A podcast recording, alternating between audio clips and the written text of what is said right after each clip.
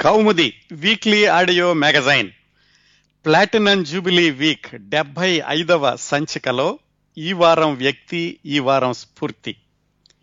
ఈ శీర్షికలో గత ఐదు సంచికలుగా మాట్లాడుకుంటున్నటువంటి కార్యక్రమాన్ని ఈ వారం కూడా కొనసాగిస్తున్నామండి. విశ్వ మానవుడు విశ్వ నటుడు మానవతావాది వంద సంవత్సరాల తర్వాత కూడా తన సినిమాల ద్వారా ఇంకా చిరంజీవిగా ప్రేక్షకుల అభిమానుల హృదయాల్లో ప్రపంచ వ్యాప్తంగా ఉన్నటువంటి అభిమానుల హృదయాల్లో నిలిచి ఉన్న చార్లీ చాప్లిన్ సమగ్ర జీవిత చరిత్ర. ఆరవ భాగం. ఈ కౌముది వీక్లీ ఆడియో మ్యాగజైన్ డెబ్బై ఐదవ సంచికలో ఈరోజు కొనసాగిద్దాం. చార్లీ చాప్లిన్ పరిచయం అవసరం లేని నటుడు. గత ఐదు సంచికల్లో ఆయన జీవిత చరిత్రలోని ఏ ఏ ఘట్టాలను చూశామో ఒకసారి సంక్షిప్తంగా తెలుసుకుని తర్వాత ఈ వారం విశేషాలని కొనసాగిద్దాం. చార్లీ చాప్లిన్ పద్దెనిమిది వందల ఎనభై తొమ్మిది ఏప్రిల్ పదహారున పుట్టాడు. వాళ్ళ అమ్మా నాన్న నాటకాల్లో వేషాలు వేస్తూ ఉండేవాళ్ళు. ఈయన పుట్టినటువంటి సంవత్సరం నరకే అమ్మా నాన్న విడిపోయారు. ఇతనికి ఒక అన్నయ్య ఉన్నాడు. అతని పేరు సిడ్నీ. చార్లీ చాప్లిన్ తల్లి నాటకాలు వేస్తూ ఇద్దరు పిల్లల్ని పోషిస్తూ ఉండేది. చార్లీ చాప్లెన్కి ఐదు సంవత్సరాల వయసు ఉండగా వాళ్ళ అమ్మగారికి అనారోగ్యం వల్ల నాటకాల్లో వేయడం మానేశారు. అక్కడ నుంచి ఆ కుటుంబాన్ని ఇబ్బందులు కష్టాలు చుట్టుముట్టాయి. ఒక ఏడు సంవత్సరాల పాటు దుర్భరమైనటువంటి దారిద్ర్యంలో పిల్లలిద్దరిని పెంచడానికి చార్లీ చాప్లిన్ వాళ్ళ అమ్మ చాలా కష్టాలు పడింది. తన ఆరోగ్యాన్ని కూడా చెడగొట్టుకుంది. మధ్యలో ఒకసారి ఆరోగ్యం బాగుండక మతి చెల్లించి పిచ్చాసుపత్రికి కూడా వెళ్ళి కొన్ని రోజులు ఉండి మళ్ళీ వెనక్కి వచ్చింది. వెనక్కి వచ్చినా కానీ ఆవిడ ఆరోగ్యం బాగుపడకపోవడంతో రెండోసారి పూర్తిగా పిచ్చాసుపత్రికి పంపించారు. అలాంటి సమయంలో చార్లీ చాప్లిన్ కేవలం పది పదిన్నర సంవత్సరాల వయసులో ఒంటరిగా అనాథగా రోడ్ల మీద తిరిగేవాడిగా మిగిలిపోయాడు.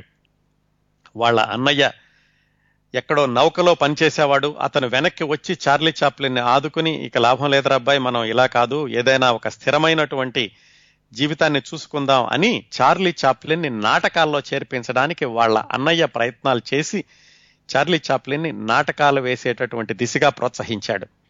ఇదంతా చార్లీ చాప్లిన్కి పన్నెండు సంవత్సరాల వయసు ఉండగా ఆ విధంగా అప్పుడు నాటక ప్రదర్శనలోకి ప్రవేశించి ఒక తొమ్మిది సంవత్సరాల పాటు విపరీతంగా కష్టపడి అందులో ఎన్నో ఎత్తుపల్లాలని చూసి లండన్ కేంద్రంగా చేసుకుని ఇంగ్లండ్లోని అన్ని ముఖ్య నగరాల్లోనూ కూడా రకరకాల నాటకాలు వేసి నాటకాలే కాకుండా మధ్య మధ్యలో సర్కస్ ప్రదర్శనలు ఇస్తూ ఇలా ఒక తొమ్మిది సంవత్సరాలు గడిచాక చార్లీ చాప్లిన్కి ఇరవై ఒక్క సంవత్సరాల వయసు ఉన్నప్పుడు మొట్టమొదటిసారిగా ఆ నాటక ప్రదర్శనల కోసమని అమెరికా రావడం సంభవించింది.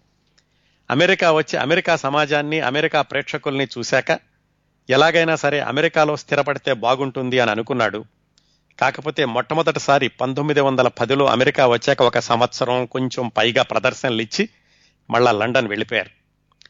పంతొమ్మిది వందల పన్నెండు అక్టోబర్లో రెండోసారి మళ్ళా అమెరికా వచ్చాడు. రెండోసారి ఆ నాటకాల ట్రూప్ తోటి అమెరికా వచ్చినప్పుడు ఒక సంవత్సరం ప్రదర్శనలు అయ్యాక కీ స్టోన్ కంపెనీ అనేటటువంటి సినిమాలు తీసే కంపెనీ చార్లీ చాప్లిన్ నాటకాల్లో చూసి మీరు మా కంపెనీలోకి రండి మేము సినిమాలు తీస్తున్నాము మాతో కలిస్తే బాగుంటుంది అని చార్లీ చాప్లిన్కి అవకాశం ఇచ్చారు. జీతం వారానికి నూట డెబ్బై ఐదు డాలర్లు. అంతకుముందు నాటకాలు వేసేటప్పుడు వారానికి డెబ్బై ఐదు డాలర్లు మాత్రం ఇచ్చేవాళ్ళు. ఆ విధంగా పంతొమ్మిది వందల పద్నాలుగులో మొట్టమొదటిసారిగా కీస్టోన్ కంపెనీలో సినిమాల్లో వేయడానికని చార్లీ చాప్లిన్ చేరాడు. సినిమాలు అంటే అప్పట్లో ఉండేవి మూకీ సినిమాలే అలాగే వాటి నిడివి కూడా కేవలం ఒక రీలు అంటే పది నిమిషాలు పన్నెండు నిమిషాలు మాత్రమే ఉండేది. ఆ విధంగా కీ స్టోన్ కంపెనీలో చేరడంతో చార్లీ చాప్లిన్ నాటక రంగం నుంచి సినిమా రంగడానికి రావడానికి అవకాశం కలిగింది. అది పంతొమ్మిది వందల పద్నాలుగులో. పంతొమ్మిది వందల పద్నాలుగులో ఆ కీస్టోన్ కంపెనీలో ఉన్నప్పుడు ముప్పై ఐదు ఆ చిన్న చిన్న సినిమాల్లో అతను నటించాడు. కొన్ని నెలల తర్వాత అతనే దర్శకత్వం చేయడం అతనే రాసుకోవడం కూడా ప్రారంభించాడు. ఆ ఒక సంవత్సరం కాంట్రాక్ట్ అయిపోయాక కీస్టోన్ తోటి వారానికి పన్నెండు వందల యాభై డాలర్ల జీతానికని ఎస్ఎన్ఏ కంపెనీలో చేరాడు. ఆ కంపెనీలో ఒక సంవత్సరం పాటు పనిచేసి వాళ్ళకు పదిహేను సినిమాలు తనే నిర్మించి దర్శకత్వం వహించి నటించి ఇంకో పదిహేను సినిమాలు పూర్తి చేశాడు పంతొమ్మిది వందల పదిహేనులో. అలా మొట్టమొదటి రెండు సంవత్సరాల్లో యాభై చిన్న సినిమాలు తను నటించాడు కొన్నిటికి దర్శకత్వం వహించాడు తనే రాసుకున్నాడు. రెండు కంపెనీలకి కీఫ్ స్టోన్ కంపెనీ ఎస్ఎన్ఏ అనే కంపెనీకి. రెండో సంవత్సరం తోటే అంటే ఈ పంతొమ్మిది వందల పదిహేనో సంవత్సరం తోటే చార్లీ చాప్లిన్కి ప్రేక్షకుల్లో విపరీతమైన ఆదరణ ప్రేమ అభిమానం వచ్చింది. అలాగే చార్లీ చాప్లిన్ అంటే ఒక కల్ట్ లాగా తయారాడు పంతొమ్మిది వందల పదిహేను చివరికే. అతని సినిమాలు విపరీతంగా ప్రజాదరణ పొందడం పొందడమే కాకుండా విపరీతమైనటువంటి లాభాలు ఆర్జించి పెట్టడం ప్రారంభించిన ఈ నిర్మాతలకి. చార్లీ చాప్లిన్ పేరుతోటి వివిధ రకాలైనటువంటి ఉత్పత్తులు వాణిజ్య ఉత్పత్తులు రావడం ప్రారంభమైనవి ఇదంతా కేవలం రెండు సంవత్సరాల్లోనే. చార్లీ చాప్లిన్ గుర్తుపెట్టుకోవాల్సింది అతని వెనకాల ఎవ్వరూ లేనండి ఒక్క అన్నయ్య తప్పితే. చార్లీ చాప్లిన్ అమెరికా రావడానికి ముందే వాళ్ళ అమ్మని పిచ్చాసుపత్రిలో చేర్పించారు లండన్లో వాళ్ళ అన్నయ్యను కూడా ఇతను కీస్టోన్ కంపెనీలో ఉండగా అమెరికాకి తీసుకొచ్చాడు. ఇంతవరకు క్రిందటి వారం మాట్లాడుకున్నామండి. ఇప్పుడు ఈ ఎస్ఎన్ఏ కంపెనీలో అతని కాంట్రాక్ట్ అయిపోయాక అంటే పంతొమ్మిది వందల పదిహేను చివరిలో వాళ్ళ అన్నయ్య చార్లీ చాప్లిన్కి మరొక మంచి కాంట్రాక్ట్ మాట్లాడి ఉంచాడు. వాళ్ళ అన్నయ్య కొన్ని రోజులు అమెరికాలో చిన్న చిన్న సినిమాల్లో చేశాక చార్లీ చాప్లిన్కి విపరీతమైనటువంటి ఆదరణ వస్తుంది అని తెలుసుకున్నప్పుడు తాను సినిమాలో నటించడం మానేసి చార్లీ చాప్లిన్ యొక్క వ్యాపార వ్యవహారాలు చూడడానికని చార్లీ చాప్లిన్తో ఉండిపోయాడు. చార్లీ చాప్లిన్కి సినిమాల్లో నటించడం ఈ సృజనాత్మకత ఆ ఆలోచనలు తప్ప డబ్బులు ఎలా తెచ్చుకోవాలి వీటిని ఎక్కడ పొదుపు చేయాలి ఇలాంటి ఆలోచనలకు అతను సమయం కూడా ఉండేది కాదు. అవన్నీ సిడ్నీ చూసుకుంటూ ఉండేవాడు. ఇక్కడ నుంచి మొదలుపెట్టి ఈ పంతొమ్మిది వందల పదహారు నుంచి ఏం జరిగిందో ఈ వారం కొనసాగిద్దాం. పంతొమ్మిది వందల పదహారు మొదలు వచ్చేసరికి ఎస్ఎన్ కంపెనీ కాంట్రాక్ట్ అయిపోయాక సిడ్నీ అంటే చార్లీ చాప్లిన్ వాళ్ళ అన్నయ్య మ్యూచువల్ ఫిలిం కంపెనీ అనేటటువంటి కంపెనీతోటి ఒక కాంట్రాక్ట్ చేసుకున్నాడు. దాని ఒప్పందం ప్రకారం చార్లీ చాప్లిన్కి వారానికి పదివేల డాలర్లు ఇచ్చేటట్లు అలాగే లక్షా యాభై వేల డాలర్లు ముందుగా బోనస్ ఇచ్చేటట్లు మాట్లాడుకున్నారు. చూడండి మొట్టమొదటి సంవత్సరం వారానికి నూట డెబ్బై ఐదు డాలర్లు రెండో సంవత్సరం వారానికి పన్నెండు వందల యాభై డాలర్లు మూడో సంవత్సరం సంవత్సరానికి పదివేల డాలర్లు. ఆ అంత కాంట్రాక్టు అతను సంతకం పెట్టాక మ్యూచువల్ కంపెనీ తోటి సినిమాలు తీయడానికని అతను ప్రయాణాన్ని ప్రారంభించాడు. వాళ్ళ ఒప్పందం ఏమిటంటే పన్నెండు సినిమాలు తీసి పెట్టాలి. సంవత్సరంన్నరలో పన్నెండు సినిమాలు తీయాలి. అంటే ఏమిటి? దాదాపుగా నెలకి ఒక సినిమా తప్పున చేయాలి. ఈ సినిమా నిడివి కూడా అంతే ఉండేదండి. రెండు రీళ్ళు అంటే ఇరవై నిమిషాలు ఉండేదన్నమాట. ఈ సంతకం పెట్టినప్పుడు చార్లీ చాప్లిన్ యొక్క ప్రతిభ ఏమిటంటే అతని ఖ్యాతి ఎలా ఉందంటే ప్రపంచవ్యాప్తంగా ఉన్న కళాకారులందరిలోకి అత్యధిక పారితోషికం తీసుకున్న కళాకారుడు చార్లీ చాప్లిన్ అయ్యాడు. మొత్తం అతని బోనస్ వారానికి ఇచ్చేది కలిపి ఆరు లక్షల డెబ్బై వేల డాలర్లండి. ఈ ఎనిమిది పన్నెండు సినిమాలకి అతనికి ఇచ్చేది. ఆ కాంట్రాక్ట్ చేసుకున్నాక ఆ మ్యూచువల్ ఫిలిం కంపెనీ వాళ్ళు ఒక పూర్తిగా ఒక స్టూడియోనే చార్లీ చాప్లిన్కి ఇచ్చేశారు. ఈ స్టూడియో మీకు ఇచ్చేస్తున్నాము. ఈ స్టూడియోలో మీరు పన్నెండు సినిమాలు తీసి పెట్టండి. మీకు ఆరు లక్షల డెబ్బై వేల డాలర్లు అందులో లక్ష యాభై వేల డాలర్లు ముందే అడ్వాన్స్ గాను ఇచ్చేశారు. చాలా మంది ఆ మ్యూచువల్ కంపెనీని అడిగారు మీకేమైనా పిచ్చా వెర్రా ఇన్ని డబ్బుల? ఆరు లక్షల డెబ్బై వేల డాలర్లు అసలు ఎవరికి ఇవ్వటం లేదు ప్రపంచంలోనే ఇవ్వటం లేదు. మీరు చార్లీ చాప్లిన్కి కేవలం రెండు సంవత్సర రెండు సంవత్సరాల వయసు మాత్రమే ఉంది అతనికి సినిమా రంగంలో. అంటే ఆ మ్యూచువల్ కంపెనీ వాళ్ళు ప్రెస్ వాళ్ళకి చెప్పారు ఆ కంపెనీ ప్రెసిడెంట్ పేరు ఫ్రోలర్. మేము పిచ్చాడమని ఇవ్వటం లేదు. చార్లీ చాప్లిన్ సినిమాల వల్ల ఎంత ఆదాయం వస్తోందో మాకు తెలుసు. ఆ ఆదాయాన్ని బట్టే మేము కూడా చార్లీ చాప్లిన్కి పారితోషికం ఇస్తున్నాము అని ఆయన వివరణ ఇచ్చాడు. ఈ కాంట్రాక్ట్ మొదలయ్యాక లాస్ ఏంజల్స్లో ఒక పూర్తిగా ఒక స్టూడియోని చార్లీ చాప్లిన్కి ఇచ్చేశారు మ్యూచువల్ కంపెనీ వాళ్ళు. ఒప్పందం ఎలా ఉండేదంటే వాళ్ళు సినిమాలు తీయరు. స్టూడియో ఇచ్చేస్తే చార్లీ చాప్లినే సినిమాలు తీయాలి. ఆ సినిమాలకు కావాల్సినవన్నీ కూడా ఆ మ్యూచువల్ ఫిలిం కంపెనీ వాళ్ళు సమకూర్చి పెడతారు. ఈ నటీనటుల్ని ఎంచుకోవడం ఎక్కడ తీయాలి ఏమి కథ ఎంత దూరం ఎన్ని రోజులు తీయాలి ఇవన్నీ కూడా చార్లీ చాప్లిన్కే వదిలేశారు. వాళ్ళకి నమ్మకం ఉంది. చార్లీ చాప్లిన్ ఏమి చేసినా ఏ సినిమా విడుదలైనా విపరీతంగా ప్రజలు ఆదరిస్తున్నారు ప్రేక్షకులు ఆదరిస్తున్నారు కనకవర్షం కురిపిస్తున్నారు. అందుకని కంపెనీ వాళ్ళు మాత్రం దీనిలో ఏం పట్టించుకునే వాళ్ళు కాదు. చార్లీ చాప్లిన్కి ఏం కావాలో అవి ఇచ్చేసేవాడు పంతొమ్మిది వందల పదహారు ఏప్రిల్ ప్రాంతాల్లో ప్రారంభించాడు. ప్రారంభించి ఈ మ్యూచువల్ కంపెనీ వాళ్ళకి అతను మొట్టమొదటిసారిగా ఫుల్ ఫ్లోర్ వాకర్ అనే సినిమా తీసిపెట్టాడు. ఆ తర్వాత ఫైర్ మ్యాన్ అని vagabond one AM the count ఇలాంటివి ఐదు సినిమాలు తీశాడు. ఆరో సినిమా పాన్ షాప్. ఈ సినిమా ప్రత్యేకత ఏమిటంటే ఈ సినిమాతోటి Charlie Chaplin Henry Bergman అనేటటువంటి ఒక నటుడిని తన కంపెనీలోకి తీసుకున్నాడు. ఈ హెన్రీ బెర్గ్మెన్కి అప్పటికే నలభై ఎనిమిది సంవత్సరాల వయసు. పంతొమ్మిది వందల పదహారులో చార్లీ చాప్లిన్ పాన్ షాప్ అనే సినిమాతోటి చార్లీ చాప్లిన్తో కలిసి ప్రయాణం ప్రారంభించిన హెన్రీ బెర్గ్మెన్ ఆ తర్వాత ముప్పై సంవత్సరాల పాటు ఇంకా ఏ సినిమాకి పనిచేయలేదండి. కేవలం చార్లీ చాప్లిన్ సినిమాలకి మాత్రమే పనిచేశాడు హెన్రీ బెర్గ్మెన్. నలభై ఎనిమిది సంవత్సరాల వయసులో ప్రారంభించి. ఆయన కూడా ఆ రోజుల్లో ప్రసిద్ధమైన నటుడుగానే పేరు తెచ్చుకున్నాడు చార్లీ చాప్లిన్ సినిమాలతోటి. వాళ్ళ ప్రయాణం ఈ పాన్ షాప్ అని ఆరో సినిమాతోటి ప్రారంభమైంది. మొట్టమొదటి రెండు సంవత్సర మొట్టమొదటి పన్నెండు నెలల్లోనూ చార్లీ చాప్లిన్ కాంట్రాక్ట్ అనుకున్నట్లుగానే మ్యూచువల్ కంపెనీ వాళ్ళకి తను ఎనిమిది సినిమాలో తీయగలిగాడు. అంటే నెలకి ఒక సినిమాతో చొప్పున తీయగలిగాడు. బాగానే ఉంది. అయితే వాళ్ళు ఏం చేసేవాళ్ళంటే ఏ విషయాల్లోనూ పట్టించుకోకుండా ఇతనికి కావాల్సినటువంటి సౌకర్యాలన్నీ కల్పించేవాళ్ళు. అందుకనే తను రాసుకున్నాడు తర్వాత మొత్తం నట జీవితంలో వెనక్కి తిరిగి చూసుకుంటే ఫైనెస్ట్ మొమెంట్స్ అని చెప్పుకోగలిగేవి ఈ మ్యూచువల్ కంపెనీతో పనిచేసిన రోజులు అని చెప్పుకుంటూ ఉండేవాడు. ఈ మ్యూచువల్ కంపెనీలో ఈ పన్నెండు సినిమాల కాంట్రాక్టు పనిచేస్తున్నప్పుడే మొట్టమొదటి ప్రపంచ యుద్ధం కూడా వచ్చింది. బ్రిటిష్లోని ప్రెస్ వాళ్ళు చార్లీ చాప్లని విమర్శిస్తూ రాశారు.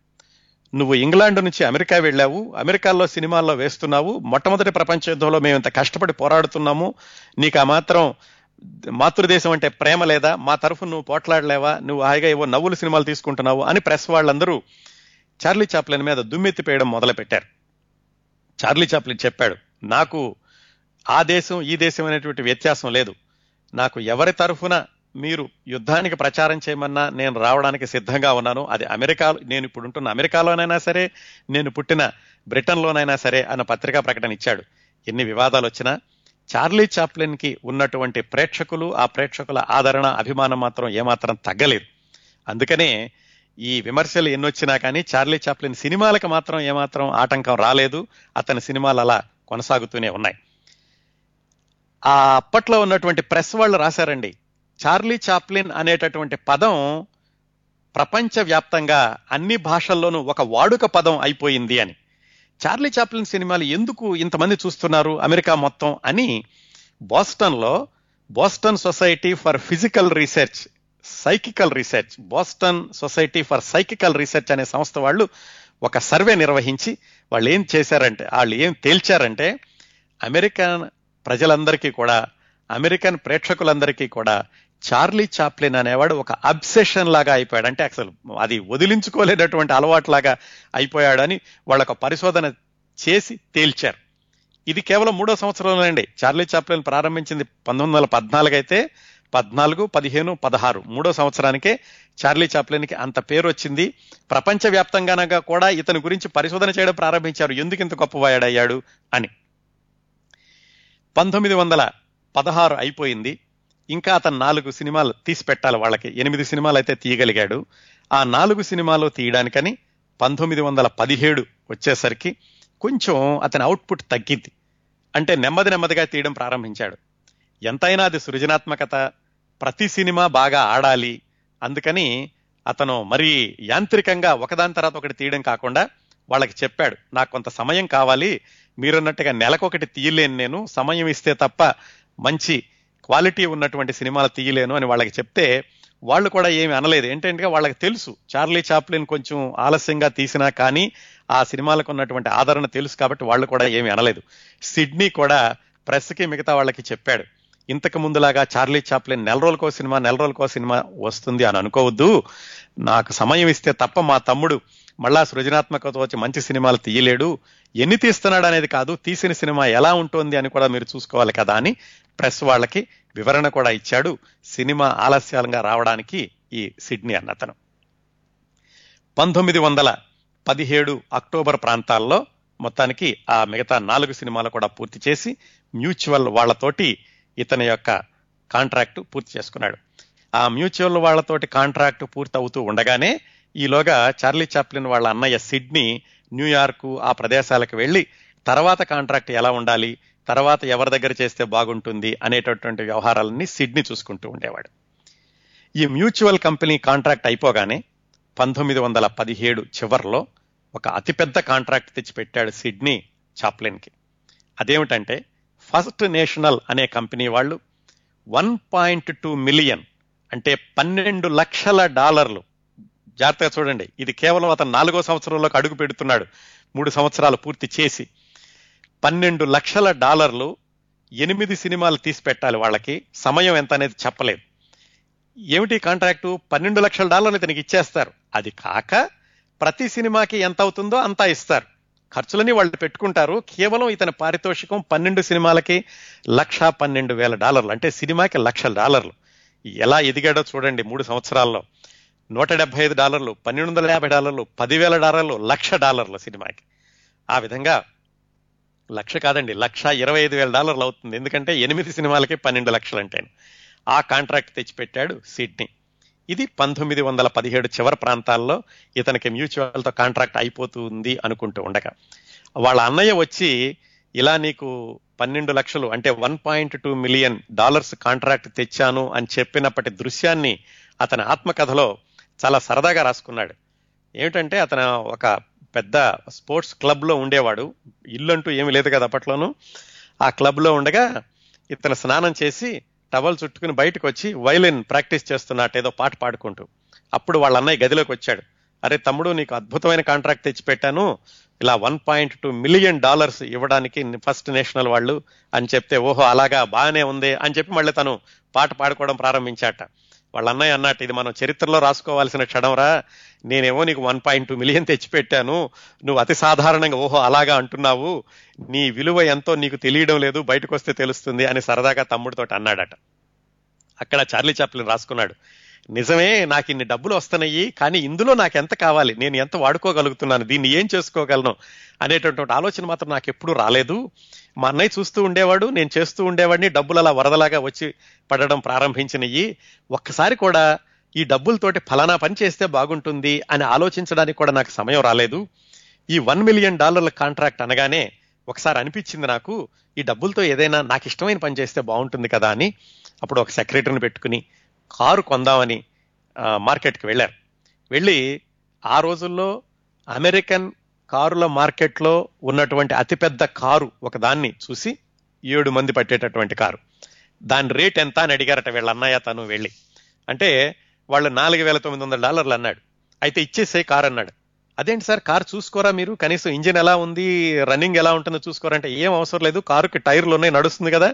ఇచ్చేసే నాలుగు వేల తొమ్మిది వందల డాలర్లకి చెక్కు రాసిచ్చి వెంటనే కారు తీసుకుని వచ్చేసారు ఒకసారి అలా చెయ్యాలనిపించింది నాకు.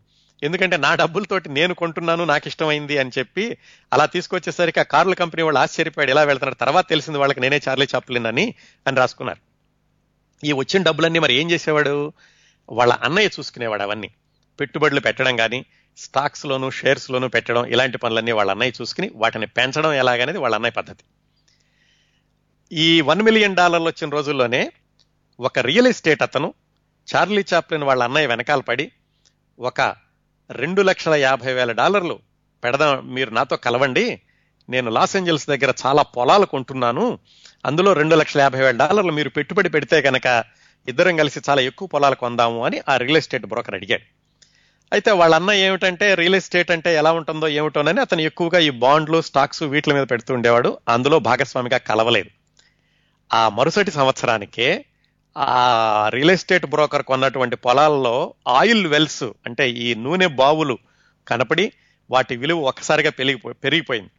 అప్పట్లో కనుక అతను అన్నట్టుగా రెండు లక్షల యాభై వేల డాలర్లు ఈ చార్లీ చాప్లిన్ అందులో పెట్టుబడి పెట్టి ఉంటే ఒక్క సంవత్సరానికే అతని వంతు యాభై మిలియన్ల డాలర్లు వచ్చి ఉండేదటండి. అది అప్పట్లో వాళ్ళ అన్నయ్య సరిగా అంచనా వేయలేక పోగొట్టుకున్నటువంటి ఒక అవకాశం అతని డబ్బులు పెరగడానికి. ఒకవైపు ఇలా డబ్బులు వరదలా వచ్చి పడుతున్నాయి రెండో వైపు ఇతని క్రియేటివిటీ కూడా ఛాలెంజ్ సినిమా తర్వాత సినిమా ఎక్కడా కూడా క్వాలిటీ తగ్గకుండా ప్రేక్షకుల అంచనాలకు తగ్గకుండా అందించడం అనేది. ఈ ఫస్ట్ నేషనల్ కంపెనీతో వన్ పాయింట్ టూ మిలియన్కి కాంట్రాక్ట్ చేసుకున్నాక పంతొమ్మిది వందల పదిహేడు చివరిలో వాళ్ళకి చెప్పాడు నేను నా సొంత స్టూడియో కట్టుకుంటాను నా స్టూడియోలో తీసి పెడతాను మీకు ఎనిమిది సినిమాలు వన్ పాయింట్ టూ మిలియన్కి అని. అలా అని పంతొమ్మిది వందల పదిహేడు. పంతొమ్మిది వందల పద్దెనిమిది మొదట్లో అతను ఈ లాస్ ఏంజల్స్లో సన్సెట్ బులవాడ్ దగ్గర ఒక ఐదు ఎకరాలు కొని అక్కడ స్టూడియో కట్టడం ప్రారంభించాడు. స్టూడియో కట్టి అందులో అధునాతనమైనటువంటి సౌకర్యాలన్నీ కూడా పెట్టుకున్నాడు. ఎందుకంటే ఈ మూడేళ్ళలో తనకు తెలుసు ఏమేమి ఇబ్బందులు ఉంటాయి ఏ స్టూడియోలో అలాంటి ఇబ్బందులు లేకుండా ఎలా ఉండాలి కళాకారులకు అన్నిటికీ క్వార్టర్స్ కట్టించేసి చాలా మోడర్న్గా ఉండేటటువంటి ఎడిటింగ్ రూమ్స్ ఇలాంటివన్నీ కూడా కట్టించేసుకున్నాడు అది పంతొమ్మిది వందల పద్దెనిమిది జనవరి కల్లా పూర్తయింది. అందులో అతను ఈ ఫస్ట్ నేషనల్ వాళ్ళకి సినిమాలు తీసి పెట్టడం ప్రారంభించాడు. దానిలో అతను తీసినటువంటి మొట్టమొదటి సినిమా డాగ్స్ లైఫ్. అది ఏప్రిల్ పంతొమ్మిది వందల పద్దెనిమిదిన విడుదలైంది. ఆ సినిమా విడుదలైనప్పుడు వాల్ పోస్టర్స్లో రాశారు చార్లీ చాప్లిన్ యొక్క మొట్టమొదటి వన్ మిలియన్ డాలర్ సినిమా అని అంటే వన్ మిలియన్ డాలర్ కాంట్రాక్ట్తో వచ్చినటువంటి మొట్టమొదటి సినిమా అని రాశారు. ఈ డాగ్స్ లైఫ్కి ఇంకో ప్రత్యేకత కూడా ఉందండి. మనం చెప్పుకున్నాం కదా ఇది అన్ని సినిమాల్లో కూడా ఒకటే ఆహార్యం. ఆ ట్రాంప్ క్యారెక్టర్ అదే పాత్ర కొనసాగుతూ ఉంటుంది కథ మాత్రం మారుతూ ఉంటుంది. ఈ డాగ్స్ లైఫ్ నుంచి ఈ ట్రాంప్ క్యారెక్టర్ని కేవలం హాస్యగాడిగా జోకర్లా కాకుండా జీవితాన్ని కొంచెం సీరియస్గా తీసుకునేవాడిలాగా హాస్యం ఉంటున్నా కానీ జీవితంలో ఉండేటువంటి ఆ విషాదపు ఛాయలు విషాదపు పొరలు విషాదపు తెరలు కూడా ఈ ట్రాంప్ని ఎలాగా కమ్ముకొస్తూ ఉంటాయి అనేటటువంటి ఒక పంధాని ఈ డాగ్స్ లైఫ్ సినిమా ద్వారా ప్రారంభించాడు చార్లీ చాప్లిన్. అది కూడా అద్భుతంగా ఆడింది. పంతొమ్మిది వందల పద్దెనిమిది ఏప్రిల్లో విడుదలైనటువంటి డాగ్స్ లైఫ్ ఫస్ట్ నేషనల్ వాళ్ళకి తీసిన మొట్టమొదటి సినిమా బ్రహ్మాండంగా ఆడింది. ఆ రోజుల్లోనేనటండి ఎంత విభిన్నంగా ఆలోచించేవాడంటే చార్లీ చాప్లిన్ మనిషి చంద్రుడి మీదకి వెళితే ఎలా ఉంటుంది? అక్కడ ఒలింపిక్ క్రీడలు జరిగితే ఎలా ఉంటుంది అని ఆలోచించి ఒక కథ రాసుకున్నట్ట. అసలు ఇంకా అప్పటికి శాస్త్రజ్ఞుడు కూడా ఆలోచించారో లేదో ఏది మనిషిని చంద్రుడి మీదకి పంపించాలని. ఎందుకంటే రాకెట్ కూడా అప్పటికి ఇంకా ఎవరు ఆవిష్కరించలేదు. అలాంటి రోజుల్లోనే అంత అడ్వాన్స్గా ఆలోచిస్తూ ఉండేవాడు. అలాగే మనిషి తల మీద రేడియో యాక్టివ్ టోపీ ఒకటి పెట్టి ఆ మనిషి మెదడులో ఉన్నటువంటి ఆలోచనలన్నింటినీ కూడా ఆ టోపీలో రికార్డు చేసేలాగా ఉంటే అది ఎలా ఉంటుంది? ఇలాంటి విభిన్నమైనటువంటి ఆలోచనలన్నీ వస్తూ ఉండేవి జాగ్రత్తగా గమనించాల్సింది చార్లీ చాప్లిన్ స్కూల్కి వెళ్ళి చదువుకోలేదు ఎక్కువ. ఆ చిన్నప్పుడు ఏదో వానాకాలం చదువుల్లాగా రెండు మూడు సంవత్సరాలు ఆగుతూ ఆగుతూ వెళ్ళాడు తప్ప అతను పెద్దగా శాస్త్రాలు చదువుకోలేదు. కాకపోతే అమెరికా వచ్చి అమెరికా సమాజాన్ని చూశాక ఈ విజ్ఞానం అనేది లేకపోతే కనుక మనం సర్వైవ్ అవ్వలేం అనుకుని అతను పుస్తకాల ద్వారా చదివి సంపాదించుకున్నట్టు విజ్ఞానంతోనే ఈ ఆలోచనలన్నీ నండినండి. అలాగే ఇంకొక ఆలోచన మనిషికి తిండి పెట్టే మెషిన్ ఏదైనా ఉంటే బాగుంటుంది కదా అని ఇలాంటి ఆలోచనలన్నీ అతను పంతొమ్మిది వందల పదహారులోనే చేశాడు. అయితే మనిషికి తిండి పెట్టేటటువంటి మెషిన్ అనేది మోడర్న్ టైమ్స్లో అతను ఇంప్లిమెంట్ చేయగలిగాడు. ఆ మిగతా రెండు మనిషి చంద్రుడి మీదకి వెళ్ళడం ఇలాంటివి అతని సినిమాల్లో పెట్టలేకపోయాడు. అతను ఆలోచించిన యాభై సంవత్సరాల తర్వాత ఎప్పుడో మనిషి చంద్రుడి మీదకి అరవై సంవత్సరాల తర్వాత మనిషి చంద్రుడి మీదకి వెళ్ళగలి వెళ్ళగలిగాడండి. కానీ అంత ముందుగానే అతను ఆ సినిమా కథల కోసమని ఇలాంటి ఆలోచనలన్నీ చేస్తూ ఉండేవాడు. ఈ ఫస్ట్ నేషనల్ కంపెనీకి మొట్టమొదటి సినిమా డాగ్స్ లైఫ్ పూర్తి అవ్వగానే ఈ మొదటి ప్రపంచ యుద్ధం ఇంకా పూర్తి అవ్వలేదు అందుకని మిత్ర దేశాల కోసమని విరాళాల సేకరణ కోసమని కళాకారులందరినీ కూడా ఆహ్వానించారు అమెరికన్ ప్రభుత్వం. దానిలో భాగంగా ఇతను మరికొంతమంది కళాకారులతోటి కలిసి అమెరికా అంతా ఒక నెల రోజుల పాటు పర్యటించి ఆ యుద్ధం బాండ్లకి ప్రజలతోటి పెట్టుబడి పెట్టించడం బాండ్లు కొనిపించడం ఇలాంటివన్నీ కూడా చేశాడు. అలాగే ఆ ప్రచారానికి తోడ్పడడం కోసమని ది బాండ్ అని ఒక చిన్న ప్రచార చిత్రాన్ని కూడా నిర్మించి ఇచ్చాడు అమెరికన్ ప్రభుత్వానికి ఈ ఫస్ట్ నేషనల్ కంపెనీ తరఫున. ఈ యుద్ధంలో యుద్ధంలో ఉన్న వాళ్ళకి సహాయం చేయడానికని ఈ బాండ్లు అమ్మడం ఇలాంటి కార్యక్రమాల్లో సంవత్సరం ఒక నెలపాటు తిరిగాక అతనికి రెండో సినిమా ఏం తీయాలి అనుకున్నప్పుడు ఈ యుద్ధ నేపథ్యంలో తీస్తే బాగుంటుంది అని ఆలోచన వచ్చింది. అయితే చాలామంది చెప్పారు అలాంటి కాంట్రవర్షియల్ సబ్జెక్టుకి వెళ్ళొద్దు వివాదాస్పదమైనటువంటి అంశాలకేస్తే నీకే ప్రమాదం. అందుకని యుద్ధం అనే దాన్ని ఒక అంశంగా సినిమా తీయడం అన్న ఆలోచన విరమించుకో అని చెప్పారు. కానీ అతనికి మాత్రం అది ప్రమాదకరం అయిందో లేదో నాకు అనవసరం. కానీ ఆ యుద్ధం నేపథ్యంలో సినిమా తీయడం అనేదే నాకు చాలా ఉత్తేజకరంగా ఉంది. అందుకని అదే సినిమా తీస్తాను అని షోల్డర్ ఆర్మ్స్ అనేటటువంటి ఒక సినిమా తీశాడు. అది ఈ ఫస్ట్ నేషనల్ వాళ్ళకి తీసినటువంటి మూడో సినిమా. సినిమా అయితే తీశాడు చాలా రోజులు కష్టపడ్డాడు. కాకపోతే అది విడుదల చేద్దామా వద్దా అని తానే నాలుగైదు సార్లు చూసుకుని అసలు సినిమాని కాల్చేద్దాం విడుదల చేయొద్దు అనుకున్నాడు. చూసిన మిగతా వాళ్ళందరూ చెప్పారు ఎందుకలా అనుకుంటావు? ఆ సినిమా అద్భుతంగా ఉంది. దాన్ని అలా నువ్వు తక్కువగా చూడాల్సిన పని లేదు. విడుదల చేసేసేయి అని అతనికి ప్రోత్సాహం ఇచ్చారు.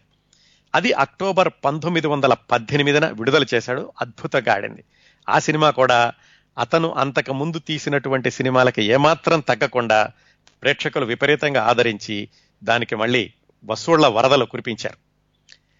అయితే ఈ షోల్డర్ ఆర్మ్స్ సినిమా తీసి విడుదల చేయడం ఈ పరిస్థితుల్లో ఏమైందంటే ఈ ఫస్ట్ నేషనల్ వాళ్ళతోటి కొంచెం వివాదం వచ్చింది. ఏమని ఆ సినిమాకి చాలా డబ్బులు పెట్టాను ఎక్కువ డబ్బులు అయినవి అందుకని నాకు కొంచెం ఎక్కువ ఇవ్వాలి మీరు అనుకున్న బడ్జెట్ కంటే కూడా అని ఆ ఫస్ట్ నేషనల్ వాళ్ళని అడిగారు. వాళ్ళు కొంచెం తలబిరుస్తానంగా సమాధానం చెప్పారు. మేము ఇవ్వమనో లేకపోతే ఇవ్వాల్సిన అవసరం లేదు ఇలాంటిదేదో చెప్పారు. ఎందుకు వీళ్ళు ఇలా ఉంటున్నారు? కాంట్రాక్ట్ రాసుకున్నప్పుడు బాగానే ఉన్నారు కదా ఈ ఏడెనిమిది నెలల్లో ఏమైంది అని ఆలోచించినప్పుడు వెనకాల ఉన్నటువంటి విషయాలు తెలుసుకున్నప్పుడు చార్లీ చాప్లిన్కి మిగతా వాళ్ళకి తెలిసింది ఏంటంటే నిర్మాతలందరూ కలిసి ఒక కూటమిగా ఏర్పడి కళాకారులందరినీ నియంత్రిద్దాము అని అనుకుంటున్నారు అని తెలిసింది. అప్పుడు ఈ చార్లీ చాప్లిన్ మిగతా కళాకారులందరూ కూడా నిర్మాతల కనుక ఒక కూటమిలాగా తయారై వాళ్ళ సినిమాలను వాళ్ళ చేతిలో పెట్టుకుంటే మన క్రియేటివిటీ దెబ్బతింటుంది మనకు వచ్చేటటువంటి పారితోషికం కూడా సరిగా రాదు సినిమా పంపిణీ అంతా వాళ్ళ చేతుల్లోకి వెళుతుంది అనుకుని చార్లీ చాప్లిన్తో పాటుగా ఆ రోజుల్లో బాగా పేరు ఉన్నటువంటి డగ్లస్ ఫెయిర్ బ్యాంక్ అనే అతను మేరీ పిక్ఫోర్డ్ అనేటటువంటి నటి అలాగే డిడబ్ల్యూ గ్రిఫిత్ అనేటటువంటి నటుడు మన చార్లీ చాప్లిన్ వీళ్ళు నలుగురు కలిసి యునైటెడ్ ఆర్టిస్ట్ అనేటటువంటి ఒక కంపెనీని పెట్టారు. ఆ యునైటెడ్ ఆర్టిస్ట్ కంపెనీ పని ఏమిటంటే ఎవరైనా సరే ఇండివిజువల్గా సినిమాలు తీసుకుంటే వాటిని పంపిణీ చేసేటటువంటి బాధ్యత ఈ యునైటెడ్ ఆర్టిస్ట్ అనేటటువంటి కంపెనీ తీసుకుంటుంది. దీనివల్ల నిర్మాతలు ఈ ఆర్టిస్టుల్ని అదుపులో పెట్టుకోవడం కానీ వీళ్ళకు వచ్చేటటువంటి ఆదాయానికి గండి కొట్టడం కానీ ఇలాంటివేమీ జరగకుండా ఉంటుంది.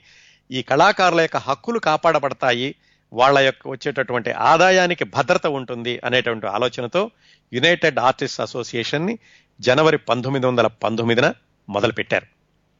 అప్పటికి చార్లీ చాప్లిన్ ఈ ఫస్ట్ నేషనల్ కంపెనీకి పనిచేయడం ప్రారంభించి ఒక సంవత్సరం అయ్యింది. ఈ కంపెనీ పెట్టడం అనేది ఒక విప్లవాత్మకమైన పరిణామం హాలీవుడ్లో. ఎందుకంటే అప్పటి వరకు నిర్మాతలు శాసిస్తూ ఉండేవాళ్ళు ఇప్పుడు కళాకారులు కూడా తమంతట తాము సొంత కాళ్ళ మీద నిలబడి తమ సినిమాలను తామే విడుదల చేసుకునేటటువంటి పరిస్థితులు కల్పించింది ఈ యునైటెడ్ ఆర్టిస్ట్ కంపెనీ అది మొదలయ్యేసరికి నిర్మాతల గుండెల్లో గుబుళ్ళు పుట్టాయి. అయ్యో వీళ్ళు మన చేతిలోంచి జారిపోతున్నారు. మన మాటకి ఎక్కడైతే విలువ ఉండదో వీళ్ళందరూ వీళ్ళు ఎదిగిపోతారనో వాళ్ళు అనుకున్నారు కానీ కళాకారులు కూడా గట్టిగా నిలబడడంతో ఈ యునైటెడ్ ఆర్టిస్ట్ అనేటటువంటి సంస్థ ఆ తర్వాత చాలా కాలం కొనసాగింది. ఈ సంస్థను మొదలు పెట్టాక చార్లీ చాప్లిన్ ఫస్ట్ నేషనల్ వాళ్ళతోటి చెప్పాడు. ఓ పని చేద్దాం మన కాంట్రాక్ట్ రద్దు చేసుకుందాం మీ డబ్బులు మీకు ఇచ్చేసేస్తాను అంటే కాంట్రాక్ట్ను మళ్ళీ నేనే కొనుక్కుంటున్నాను అన్నట్టుగా. నేను వెళ్ళిపోయి నా అంతటి నేను సినిమాలు తీసుకుంటున్నాను అని వాళ్ళతోటి బేరం పెట్టాడు. ఫస్ట్ నేషనల్ వాళ్ళు మాత్రం ఒప్పుకోలేదు. దీనికి ఒప్పుకోము నువ్వు మా కాంట్రాక్ట్ ప్రకారం నీకు వన్ పాయింట్ టూ మిలియన్ ఇస్తాము నువ్వు నా ఎనిమిది సినిమాలు చూసి వెళ్ళు అప్పటి వరకు కూడా నువ్వు వెళ్ళడానికి లేదు అని చార్లీ చాప్లిన్ వదిలిపెట్టలేదు. సలే ఎలాగో కాంట్రాక్ట్ ఉంది కాబట్టి బయటకు రాలేడు కాబట్టి మళ్ళా కోర్టులు ఈ వ్యవహారాలు ఎందుకు అనుకున్నాడు? అందుకని చెప్పేసి తను ఆ వాళ్ళకి సినిమాలు తీయడం కొనసాగించాడు. కాకపోతే యునైటెడ్ ఆర్టిస్ట్ అనేది మాత్రం పక్కన ఉంది. దాని తరఫున మిగతా వాళ్ళందరూ కళాకారులందరూ సినిమాలు తీసుకుంటున్నారు. వాళ్ళు పంపిణీ చేసుకుంటున్నారు. ఈ ఫస్ట్ నేషనల్ కంపెనీకి ఎనిమిది సినిమాలు తీసి కాంట్రాక్ట్లో నుంచి బయటకు రావడానికి దాదాపుగా తనకి ఐదు సంవత్సరాలు పట్టిందండి. ఈ పంతొమ్మిది వందల పదిహేడు నుంచి అంటే పంతొమ్మిది వందల పద్దెనిమిది అనుకోండి అక్కడ నుంచి పంతొమ్మిది వందల ఇరవై మూడు వరకు దాదాపుగా నాలుగైదు సంవత్సరాల పాటు ఈ ఫస్ట్ నేషనల్ వాళ్ళకే ఎనిమిది సినిమాలో తీయడంలో చార్లీ చాప్లిన్ యొక్క జీవితం గడిచింది. ఈ ఐదు సంవత్సరాల్లో కొన్ని పరిణామాలు జరిగినాయండి. అతని వ్యక్తిగత జీవితంలో కూడా ఒక ముఖ్యమైనటువంటి సంఘటన జరిగింది. ఏంటంటే ఈ యునైటెడ్ ఆర్టిస్ట్ అసోసియేషన్ పెట్టడం ఈ సంప్రదింపులు జరుగుతూ ఉండగా అతనికి మిల్డ్రెడ్ హ్యారిస్ అని ఒక నటీమణితోటి పరిచయం ఏర్పడింది. తనకంటే చాలా చిన్న అమ్మాయి. పదిహేడు సంవత్సరాల అమ్మాయి వయసు కేవలం. అప్పటికి చార్లీ చాప్లిన్ వయసు ఇరవై తొమ్మిది సంవత్సరాలండి. ఇరవై తొమ్మిది సంవత్సరాల వయసు ఉన్న చార్లీ చాప్లిన్ పదిహేడు సంవత్సరాలు ఉన్నటువంటి ఆ నటిని ప్రేమించాడు. ప్రేమించినప్పుడు ఆ అమ్మాయి అనుకోకుండా గర్భవతి అయ్యిందని తెలిసి అర్జెంటుగా వివాహం చేసుకున్నాడు. ఎలా అర్జెంటుగా వివాహం అంటే మంగళవారం అమ్మాయి చెప్పింది నేను ప్రెగ్నెంట్ని నువ్వు పెళ్ళి చేసుకుని తీరాలి అని. శుక్రవారం రోజు సెక్రటరీకి చెప్పాడు అర్జెంటుగా రిజిస్టర్ మ్యారేజ్ చేసుకోవాలని శుక్రవారం రోజు పెళ్ళి చేసుకున్నాడు. అయితే పెళ్ళి చేసుకోగానే తెలిసింది అది ఫాల్స్ అలారం ఆ అమ్మాయి నిజంగా గర్భవతి కాదు అని. అబద్ధం ఆడిందని కానీ ఎందుకని కానీ మొత్తానికి ఎందుకో ఆ వివాహ బంధం చార్లీ చాప్లిన్కి అంత సంతోషాన్ని ఇవ్వలేదు. ఎప్పుడు అసంతృప్తిగా ఉండేవాడు. ఆ అమ్మాయి కూడా అసంతృప్తిగా ఉండేది. అదే సమయంలో ఇతను తర్వాత సినిమా తీసి పెట్టాలి ఈ ఫస్ట్ నేషనల్ వాళ్ళకి. ఆ సినిమా పేరు సన్నీ సైడ్. ఆ సినిమా కోసం ఆలోచించడం స్క్రిప్ట్ రాయడం అవి కూడా ఇతని యొక్క ఆలోచన విధానాన్ని దెబ్బతీసినాయి. ఏది? ఈ వైవాహిక సంబంధం సరిగా ఉండకపోవడం ఆ అమ్మాయికి ఇతనికి పసుకోకపోవడం దాంతో అతని క్రియేటివిటీ కూడా దెబ్బతిని ఇలా ఎక్కువ కాలం నడిస్తే బాగుండదు నా సినిమాల కూడా మీద కూడా ఇది ప్రభావం చూపిస్తోంది అని ఆమెతోటి అతను మాట్లాడడం ప్రారంభించాడు. అదే రోజుల్లో జులై పంతొమ్మిది వందల పంతొమ్మిది ఏడో తారీఖున వాళ్ళకు బాబు పుట్టాడు. దురదృష్టం ఏమిటంటే ఆ కుర్రవాడు కేవలం మూడు రోజులు మాత్రమే జీవించాడు. మూడు రోజుల్లోనే అతను మరణించాడు. అది ఇంకా దెబ్బతీసింది చార్లీ చాప్లిన్ని. అక్కడి నుంచి ఆ మిల్డ్రెడ్ హ్యారిస్కి చార్లీ చాప్లిన్కి మధ్య విభేదాలు పెరగడం ప్రారంభించినాయి. కొన్ని రోజులకి ఏం చెప్పాడంటే చూడు మన ఇద్దరం ఇలాగా ఎడమొహం పెడమొహం అన్నట్టుగా ఒకే ఇంట్లో ఉండడం ఎందుకు? పోనీ నువ్వు ఈ ఇంట్లో ఉండు నేను వేరే హోటల్లో ఉంటాను అని ఎవరికి చెప్పొద్దు ప్రెస్కి చెప్తే కనుక మరి ఎక్కువ ఇదైపోతుంది అని అతను ఆ మిల్డ్రెడ్ హ్యారెస్కి చెప్పి అతను వేరే ఒక గెస్ట్ హౌస్ లేకపోతే హోటల్ లాంటికి వెళ్ళాడు. ఇది ప్రెస్ వాళ్ళకి తెలియ ఎలాగో తెలిసింది. తెలిసి వాళ్ళు నానా రకాలుగా రాయడం మొదలుపెట్టారు. ఇతను ఇతనేమనుకున్నాడంటే ఈ అమ్మాయే పిలిచి ప్రెస్ వాళ్ళకి చెప్పింది అనుకున్నాడు. మొత్తానికి ఎలాగైతే విభేదాలు తారాస్థాయికి చేరినాయి. చేరి చిట్ట చివరికి ఇద్దరూ కూడా ఒకళ్ళ పరస్పర అంగీకారంతో ఏప్రిల్ పంతొమ్మిది వందల ఇరవైన విడాకులు తీసుకున్నారు. అదండి ఆ విధంగా చార్లీ చాప్లిన్ మొట్టమొదటి వివాహం కేవలం రెండు మూడు సంవత్సరాల్లోనే భగ్నమైపోయింది ఆ అమ్మాయి పేరు మిల్డ్రెడ్ హ్యారిస్ ఆ తర్వాత మిల్డ్రెడ్ హ్యారిస్ ఒక చిన్న చిన్న సినిమాల్లో నటించింది కానీ పెద్దగా పేరు కూడా లేదు ఆ తర్వాత. ఈ సన్నీ సైడ్ సినిమా తీస్తూ ఉన్నప్పుడు ఈ గొడవలన్నీ జరగడం ఆ పిల్లడు పుట్టి మూడు రోజులనే చనిపోవడం ఇవన్నీ మరి ఎలా ప్రభావితం చేసినాయో ఏమిటో కానీ ఆ తర్వాత చార్లీ చాప్లిన్ తీసిన సినిమా పేరు ద కిడ్ అంటే చిన్నపిల్లడు అని. ఒక నాలుగు సంవత్సరాల పిల్లడిని ప్రధాన పాత్రగా తీసుకుని తన ట్రాంప్ క్యారెక్టర్ ఎలాగో కొనసాగుతుంది.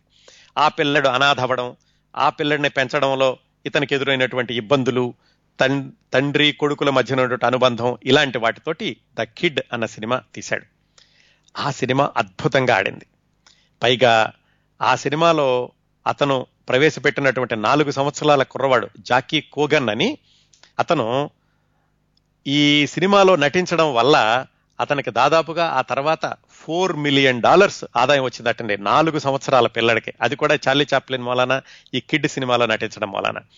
ఈ కిడ్ సినిమా ప్రత్యేకత ఏమిటంటే అరవై ఎనిమిది నిమిషాలు ఉంటుంది. అంతకు ముందు వరకు చెప్పుకున్నాం కదా కేవలం చార్లీ చాప్లిన్ సినిమాలన్నీ రెండు రీళ్ళు ఉండేవి అని. ఇది మాత్రం అరవై ఎనిమిది నిమిషాలు ఉంటుంది చార్లీ చాప్లిన్ తీసిన సినిమాలన్నింటిలోకి ఎక్కువ నిడివిగల చిత్రం ద కిడ్ అని విశ్లేషకులు రాస్తూ ఉంటారండి. ఆ సినిమా అద్భుతంగా ఆడింది. కాకపోతే ఈ సినిమా విడుదల విషయంలో కూడా చాలా గొడవ జరిగింది. ఎందుకంటే ఇతను అనుకున్న దానికంటే కూడా ఎక్కువ బడ్జెట్ అయ్యింది. ఆ అంతకు ముందు ఆ షోల్డర్ ఆర్మీ అన్న సినిమా లాగానే. దానికి కూడా స్టూడియో వాళ్ళు గొడవ చేశారు. డబ్బులు ఇవ్వము అని. కాకపోతే ఈ సినిమా ప్రివ్యూ వేసి చూశాక వాళ్ళకు కూడా విపరీతంగా నచ్చి ఈ సినిమాకి అయినటువంటి డబ్బులన్నీ కూడా ఇచ్చేశారు. చివరికి పంతొమ్మిది వందల ఇరవై ఒకటి జనవరిన విడుదలైందండి. విడుదలై విడుదల అవ్వడమే అది విపరీతంగా సంచలనం సృష్టించింది. ప్రపంచవ్యాప్తంగా మూడు సంవత్సరాల్లోనే అంటే పంతొమ్మిది వందల ఇరవై నాలుగవ సంవత్సరం వచ్చేసరికే ప్రపంచవ్యాప్తంగా యాభై దేశాల్లో ప్రదర్శించబడింది. మళ్ళీ గుర్తుపెట్టుకోవాల్సింది ఇది మూకీ సినిమా. అలాగే చార్లీ చాప్లిన్ ఆ మొట్టమొదటి రెండో సినిమా నుంచో మూడో సినిమాలో ప్రవేశపెట్టినటువంటి ట్రాంప్ క్యారెక్టర్ తోటే ఇప్పటికి కూడా నడుస్తుంది. ఇంకా తర్వాత కొన్ని సంవత్సరాలు కూడా నడిచిందండి. అది ఆ కిడ్ సినిమా సంచలనం సృష్టించింది. గత విభాగంలో చెప్పినట్టుగానే ఈ సినిమాల గురించి నేను పూర్తిగా చెప్పడం లేదండి. ఈ సినిమాల గురించి తర్వాత నేను ఒక్కొక్క సినిమా గురించి దానిలో విశేషాలు కథ ప్రత్యేకతలు రాబోయే వారాల్లో మాట్లాడుకుందాం. ఎందుకంటే అవి కూడా చాలా ఆసక్తికరంగా ఉంటాయి. ఇంత చూస్తున్నాము ఇతనికి పేరు వస్తుంది అంటున్నాం ఇంతకీ ఏముందా సినిమాల్లోనూ? ఏముందని జనాలందరూ చూశారు? అంటే ఆ వివరాలన్నీ మనం వచ్చే వారాల్లో చెప్పుకుందాం. ఒక్కొక్క సినిమా ముఖ్యమైనటువంటి సినిమాలని తీసుకుని. ఆ విధంగా పంతొమ్మిది వందల ఇరవై ఒకటిలో ద కిడ్ సినిమా విడుదలైంది. ఆ తర్వాత మరొక ఐదు నెలల పాటు అతను కష్టపడి రెండు రేళ్ళ సినిమా ఐడిల్ క్లాస్ అనేటటువంటి సినిమాని తీశాడు. అది కూడా బ్రహ్మాండంగా ఆడింది. ఈ పంతొమ్మిది వందల ఇరవై ఒకటిలోనే ఇతను ఈ కిడ్ సినిమా తీస్తూ ఉండగానో కిడ్ సినిమా తీయడం అయిపోగానో ఏం జరిగిందంటే లండన్లో వాళ్ళ అమ్మకి ఆరోగ్యం బాగుపడింది అని కబురు వచ్చింది. కబురు వచ్చేసరికి సరే లండన్ నుంచి ఇక్కడికే తీసుకొద్దాం ఎలాగో అన్నయ్యలు ఇద్దరం అన్న తను ఇక్కడే ఉన్నాం కదా అని వాళ్ళ అమ్మని లండన్ తీసుకురమ్మని తన అసిస్టెంట్ని లండన్ నుంచి అమెరికాకి తీసుకురమ్మని తన అసిస్టెంట్ని పంపించాడు. అసిస్టెంట్ వెళ్ళి లండన్లో చార్లీ చాప్లిన్ తల్లిని ఆ మెంటల్ హాస్పిటల్ నుంచి విడుదల చేయించి అమెరికా తీసుకురావడానికి నౌకలో బయలుదేరాడు. ఆవిడ బాగానే ఉంది కాకపోతే పూర్తిగా ఆ మతి భ్రమణం నుంచి కోలుకోలేదు. చాలాసేపు బాగుండేది మధ్య మధ్యలో ఉన్నట్టుండి మళ్ళీ ఎక్కడికో వెళ్ళిపోయి ఏదో ఒకదానికొకటి పొంతం లేని మాటలు అలా మాట్లాడుతూ ఉండేది. చార్లీ చాప్లిన్ అసిస్టెంట్కి చెప్పాడు జాగ్రత్తగా తీసుకురా అమ్మని. ఇక్కడికి తీసుకొచ్చేటప్పుడు ఈ వీసా దగ్గర అక్కడ గనక ఆవిడ ఏమైనా కొంచెం ఇంకొహరెంట్గా మాట్లాడితే వాళ్ళు వీసా ఇవ్వడానికి ఒప్పుకోరు. ఆరోగ్యం సరిగ్గా ఉంటే తప్ప లోపలికి రానివ్వరు అని అసిస్టెంట్కి జాగ్రత్తగా చెప్పి పంపించాడు. సరే ఈ అసిస్టెంట్ వాళ్ళ అమ్మగారిని నౌకలో ఎక్కించి తీసుకొచ్చాడు. నౌకలో కొన్ని రోజులు బాగానే ఉండేవాళ్ళు. మొత్తానికి నౌక వాతావరణం అవడం కానీ ఏమవడం కానీ ఆవిడకి ఆ మతి భ్రమణం అనేది మళ్ళీ ఆ స్ట్రోక్ అనేది ఎప్పుడు రాలేదు. దిగారు. దిగి న్యూయార్క్లో దిగ్గానే ఆవిడ్ని వీసా ఇచ్చేటటువంటి వాళ్ళు అడిగారు. ఇమ్మిగ్రేషన్ అదే అధికారులు అడిగారు. ఎమ్మా నువ్వు మా అత్యంత ప్రియమైనటువంటి చార్లీ చాప్లిన్ వాళ్ళ అమ్మవు కదా అంటే అవును నేను చార్లీ చాప్లిన్ వాళ్ళ అమ్మనే నువ్వు జీసస్ క్రిస్టువా అని అడిగాను. ఒకసారి అతనికి అనుమానం వచ్చింది ఏమిట్రా ఇలా మాట్లాడుతుంది? ఈవిడికి ఏదో ఆరోగ్యం తేడా ఉందని. వాళ్ళ అసిస్టెంట్ తోటి అబ్బాయి నువ్వు పక్కకు తీసుకో ఈవిడిని తీసుకుని కొంచెం మాట్లాడాలి అని చెప్పి పక్కన పెట్టి ఆ తర్వాత వాళ్ళంతా ఇంటర్వ్యూ చేసి మొత్తానికి ఎలాగైతే వాళ్ళకి తెలిసింది. ఏమని? ఈమెకి మానసిక స్థితి సరిగా ఉండదు. అప్పుడప్పుడు ఇలా అవుతూ ఉంటుందని తెలిసి వాళ్ళు ఒక కండిషన్ మీద చార్లీ చాప్లిన్ తల్లి అమెరికా లోపలికి రావడానికి అనుమతిచ్చారు. ఏమని? ప్రతి సంవత్సరం కూడా ఈవిడిని మేము పరీక్షిస్తూ ఉండాలి. ఎందుకంటే పూర్తిగా అనారోగ్యం పాలై పూర్తిగా మెంటల్ పేషెంట్ అయిపోయి దేశానికి భారం కాకూడదు. అందుకని చెప్పి ప్రతి సంవత్సరం కూడా మేము పరీక్ష చేసి ఆవిడ ఆరోగ్యం బాగుందంటేనే వీసాని కొనసాగిస్తాము అని చెప్పి ఆవిడకి వీసా స్టాంపింగ్ వేసి పంపించారు. అక్కడ న్యూయార్క్లో నౌక దిగాక ట్రైన్లో ఎక్కించి ట్రైన్లో ఎక్కాక పెసడినా అని హాలీవుడ్ దగ్గర ఉంటుందండి. ఆ ఊళ్ళో ట్రైన్ దిగారు.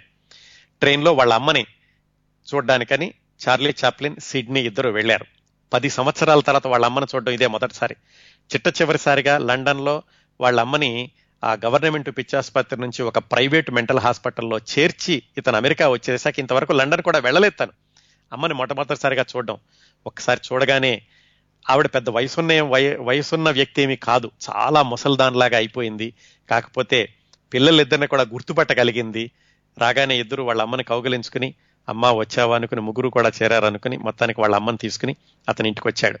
అక్కడి నుంచి ప్రారంభించి వాళ్ళ అమ్మని తన ఇంట్లో కాకుండా సముద్ర తీరంలో ఆరోగ్యం బాగుంటుందని ఒక పెద్ద బంగ్లా తీసుకుని అక్కడ ఒక ఫ్యామిలీని పెట్టి కేర్ టేకర్స్ లాగా వాళ్ళ అమ్మని చూసుకోవడానికని వాళ్ళ అమ్మ ఆరోగ్యాలని ఆరోగ్య వ్యవహారాలు చూసుకోవడానికి అలాగే రోజంతా ఆవిడతో ఉండడానికి ఒక ఫ్యామిలీని ఏర్పాటు చేశాడు. ఆ విధంగా దాదాపుగా పది సంవత్సరాల తర్వాత ఈ పది సంవత్సరాల్లో కూడాను చార్లీ చాప్లిన్ ఎదగడం అలాగే నాటకాల్లో వేయడం అమెరికా రావడం అమెరికాలో లక్షాధికారి అయిపోవడం ఇవన్నీ కూడా జరిగినాయి.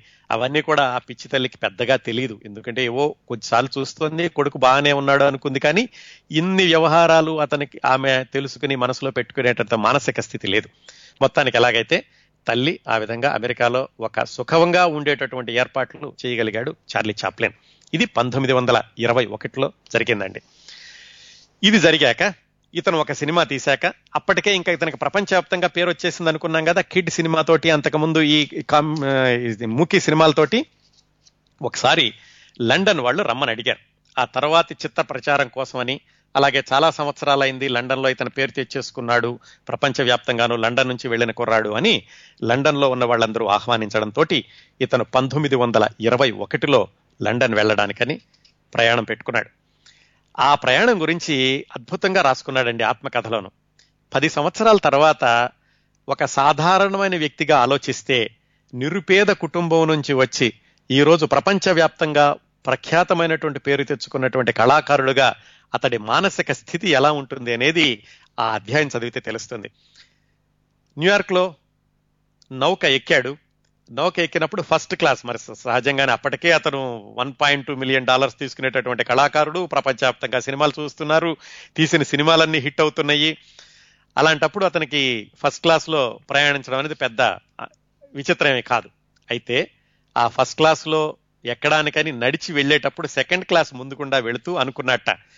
అతను పది సంవత్సరాల క్రిందట వచ్చేటప్పుడు సెకండ్ క్లాస్లోనే ప్రయాణించాడు. సెకండ్ క్లాస్లో ప్రయాణించి ఫస్ట్ క్లాస్ ఎలా ఉంటుంది చూద్దాం అనుకున్నప్పుడు నౌకలో వాళ్ళు చెప్పారట ఇవి నీలాంటి వాడికి కాదు ఇందులో ప్రయాణించాలంటే చాలా డబ్బులు కావాలి నీలాంటి వాడికి ఇలాంటి దాంట్లో కనీసం చూడడానికి కూడా అవకాశం ఉండదని. అలాంటిది ఇప్పుడు అతను ఫస్ట్ క్లాస్లో కూర్చుని రాజవైభోగంతో ఎంతో మంది వచ్చి ప్రెస్ వాళ్ళు వాళ్ళందరూ లోపల కూడా వచ్చి పంపించారు. అలాంటి వైభవంతో ఫస్ట్ క్లాస్లో కూర్చుని ప్రయాణించగలుగుతున్నాను. డబ్బున్న వాళ్ళు ఎంత విలాసంగా ఉంటారు అనేది మొట్టమొదటిసారిగా ఈ బయటకు వచ్చాక నాకు తెలియడం ప్రారంభించింది అని రాసుకున్నాడు.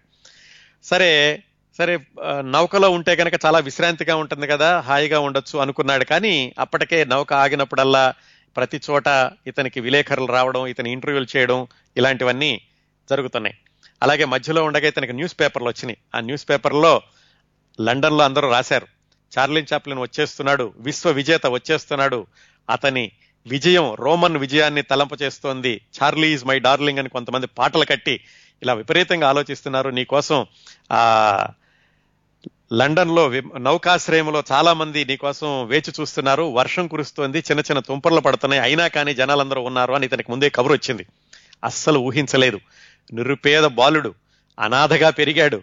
తినడానికి తిండి లేక తల్లి మెంటల్ హాస్పిటల్లో చేరాల్సిన పరిస్థితి అలాంటి స్థితి నుంచి కేవలం ఈ పది సంవత్సరాల వ్యవధిలో అమెరికా వచ్చినటువంటి మూడు సంవత్సరాల వ్యవధిలో ఇంత గొప్పవాడైపోయి వెనక్కి వెళుతున్నాడు.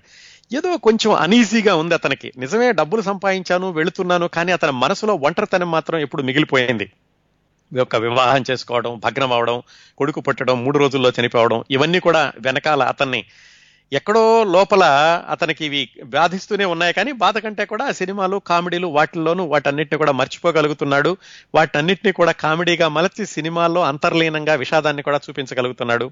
అంత పెద్దవాడైపోయి ఇప్పుడు లండన్ వెళ్ళడంతో ఈ ఆలోచనలన్నీ కూడా అతనికి చుట్టుముడుతూ ఉన్నాయి. సరే దిగాడు. నౌక దిగేసరికి ఆ ఊరి మేయర్ వచ్చాడు.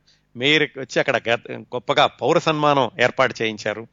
ఏర్పాటు చేయించి ప్రెస్ వాళ్ళు మిత్రులు అందరూ వచ్చారు ఎక్కడెక్కడ వాళ్ళు. చార్లీ చాప్లిన్కి తను పుట్టినటువంటి రెండు సంవత్సరాలకి తల్లికి వేరే పురుషుడితోటి ఇంకో కొడుకు పుట్టాడు. అతని పేరు డ్రైడన్. అతను పుట్టినటువంటి ఆరు నెలలకే ఆ తండ్రి తీసుకెళ్ళిపోయాడు. ఇప్పుడు ఇదిగో చార్లీ చాప్లిన్ వెళ్ళాక మళ్ళా ఆ కుర్రాడు కూడా ఆ ఇతన్ని ఆహ్వానించడానికి వచ్చిన వాళ్ళల్లో ఆ తమ్ముడు కూడా ఉన్నాడటండి.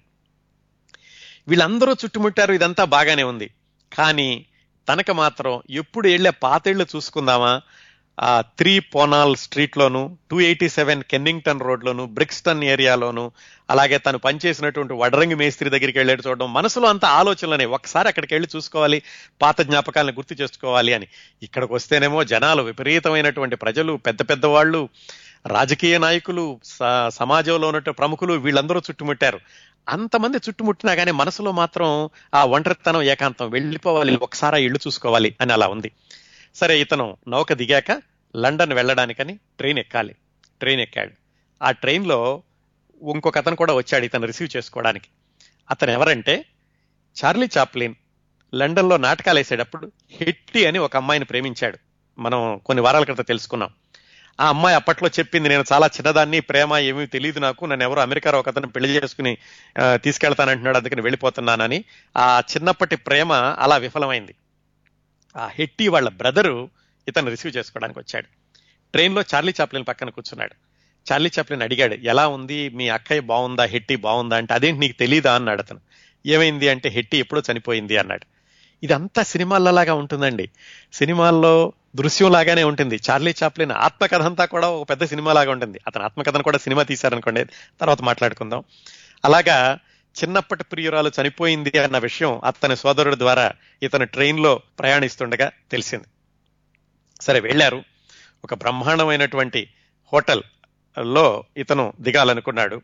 ఆ హోటల్లో దిగేసరికి ఆ హోటల్ ఏమిటంటే రిడ్జ్ హోటల్ అని చిన్నప్పుడు చూస్తూ ఉండేవాడు. ఆ హోటల్ లోపల ఎలా ఉంటుంది? లోపలికి వెళ్ళే వాళ్ళందరినీ చూడడం వాళ్ళకి పూలు అమ్మడం ఇలాంటి పనులన్నీ చేస్తుండేవాడు. అనాథగా ఉన్న ఆ చిన్నప్పుడు తల్లికి ఆరోగ్యం సరిగా లేక తను తిండి కోసం ఇబ్బందులు పడుతున్న రోజుల్లోనూ ఒక్కసారైనా కనీసం లోపలికి వెళ్ళి చూస్తే ఎలా ఉంటుందా అనుకునేవాడు. అలాంటిది ఇప్పుడు విశ్వ విజేతగా ఆ రిడ్జ్ హోటల్లోనే అతనికి ఆశ్రయం ఏర్పాటు చేశారు. మిత్రులందరూ ఉన్నారు. రిడ్జ్ హోటల్లోకి వెళ్ళారు. ఫ్రెండ్స్ ఏమో ఎవరూ వెళ్ళడం లేదు. సరే ఆ రూమ్లోకి వెళ్ళాక వాళ్ళకి చెప్పాడు. అబ్బాయి నన్ను వదిలేసేయండి. ఒకసారి నేను కొంచెం విశ్రాంతి తీసుకోవాలి. చాలా దూరం నుంచి వచ్చాను కదా అని మిత్రులందరినీ పంపించేసి అప్పుడు అతని కార్యక్రమంలోకి దిగాడు. ఏమిటి కార్యక్రమం? డ్రెస్ మార్చేసేసుకుని. సాధారణంగానే అతని సినిమాల్లోనూ బయటికి చాలా చాలా వ్యత్యాసం ఉంటుంది. ఎందుకంటే సినిమాలో అంతా ఆ ఫ్రెంచ్ కట్ మీసం ట్రాంప్ వేషంలోనే కనిపిస్తుంటాడు ఎప్పుడూను. మామూలు వేషంలో ఉన్నా చెబితే తప్ప గుర్తుపట్టలేనటువంటి పరిస్థితి. సరే మొత్తానికి ఆ మామూలు డ్రెస్లోకి దిగి హోటల్లో నుంచి మామూలు ఎలివేటర్లో నుంచి వస్తే గుర్తుపడతారని సర్వీస్ ఎలివేటర్ ఉంటే ఆ లిఫ్ట్లో నుంచి కిందకి దిగి ఒక టాక్సీ మాట్లాడుకుని బయలుదేరాడు. ఎక్కడికి? పాత ఇళ్ళ దగ్గరికి పాత జ్ఞాపకాలని తడిమి చూసుకోవడానికి. ఆ టాక్సీకి చెప్పాడు ఎక్కడికి వెళ్ళాలో. ఆ టాక్సీ వెళ్ళింది. వెళ్ళేసరికి ఆ త్రీ పోనాల్ టెర్రేస్ అక్కడే చిట్ట చివరిగా వాళ్ళ అమ్మ మెంటల్ హాస్పిటల్లో చేరడానికి ముందు టెన్ బై ఫిఫ్టీన్ నూట యాభై చదరపు అడుగుల గదిలో ఉండి తాను రొట్టె కోసం టీ నీళ్ళ కోసం కష్టపడి ఆ అమ్మ అమ్మని మెంటల్ హాస్పిటల్కి పంపించింది ఆ వీధి నుంచే. ఆ త్రీ పొనాల్ టెర్రస్ దగ్గరికి వెళ్ళాడు. బయట నుంచున్నాడు. చూశాడు. ఆ ఇల్లంతా కూడా పాడుపై పాడుపడిపోయి ఉంది. ఎండిపోయిన కపాలంలాగా ఆ ఇల్లు కనపడింది. ఆ పైన కిటికీలు మూసేస్తున్నాయి సరిగ్గా ఆ కిటికీ దగ్గరే అమ్మ ఎప్పుడూ కూర్చుని ఉండేది. దిగులుగా ఉండేది. తిండి కనీసం టీ నీళ్ళు కూడా లేక నరాల బలహీనతతోటి పిచ్చిదైపోయింది. అదిగో ఆ కిటికీ దగ్గర చూస్తున్నట్టు రోజుల్లోనే. ఇవన్నీ కూడా అతను గుర్తొచ్చినాయి. బయట ఉండే రోడ్డు మీద ఉండే ఆ ఇంటిని చూస్తూ ఇవన్నీ గుర్తు చేసుకున్నాడు. అలాగే ఎన్ని జ్ఞాపకాలు ఉండిపోయినాయి ఆ ఇంట్లోనూ.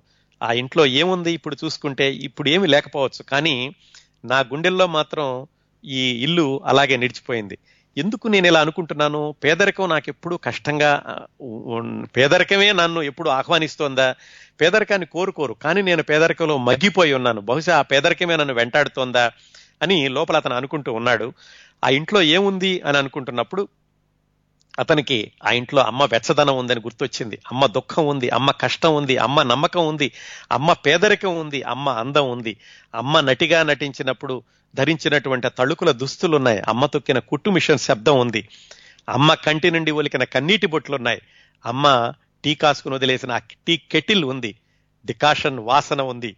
అలాగే అమ్మ తినడానికి కష్టపడినటువంటి చిట్ట చివరి రోజుల్లో తినడానికి దొరకని చివరి మాంసం ముక్క చివరి రొట్టె ముక్క ఇవన్నీ ఆ ఇంట్లో ఉన్నాయి. ఆ రాత్రిపూట జాకెట్లు కుడుతూ దీపపు నీడలో అమ్మ కష్టపడినటువంటి సందర్భాలన్నీ గుర్తున్నాయి. అమ్మ చెప్పిన కథలున్నాయి. అమ్మ చెప్పిన బైబిల్ కథలోని విషాదం ఇవన్నీ కూడా అతనికి గుర్తొచ్చినాయి. ఒక్కసారి ఆలోచించండి.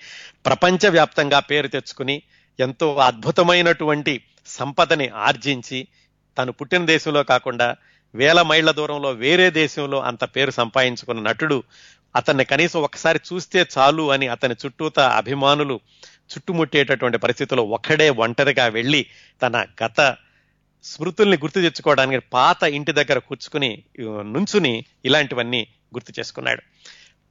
అమ్మ ఎంత అందంగా ఉండేది మా కోసమని ఎంత కష్టపడింది ఏమాత్రం పేదరికం తెలియకుండా మమ్మల్ని పెంచాలని ఎంత కష్టపడి చివరికి ఆ పేదరికానికే బలైపోయి మతి భ్రమించి హాస్పిటల్లో చేరింది. ఇలాంటివన్నీ గుర్తు చేసుకున్నాడు. అక్కడి నుంచి కొంచెం ముందుకు వెళ్ళాడు ముందుకు వెళ్ళేసరికి తను చదువుకున్నటువంటి స్కూలు కనపడింది. ఆ స్కూల్లోకి వెళ్ళాడు ఆవరణలోకి. అక్కడ ఎదురుగుండా పచ్చిక ఉంది. స్కూల్ను ఒకసారి చూసి మళ్ళీ బయటకు వచ్చాడు. బయట నడుస్తుంటే ఒక బార్ కనపడింది. ఆ బార్లోనే తండ్రి చనిపోయాడు. తాను చిట్ట చివరిసారిగా తండ్రిని చూసింది ఆ బార్లోనే. ఆ బార్లోనే తండ్రి చీకట్లో మగ్గిపోతుంటే వెళ్ళినప్పుడు మొట్టమొదటిసారిగాను చివరిసారిగాను తన నుదుటి మీద ముద్దు పెట్టుకున్నాడు.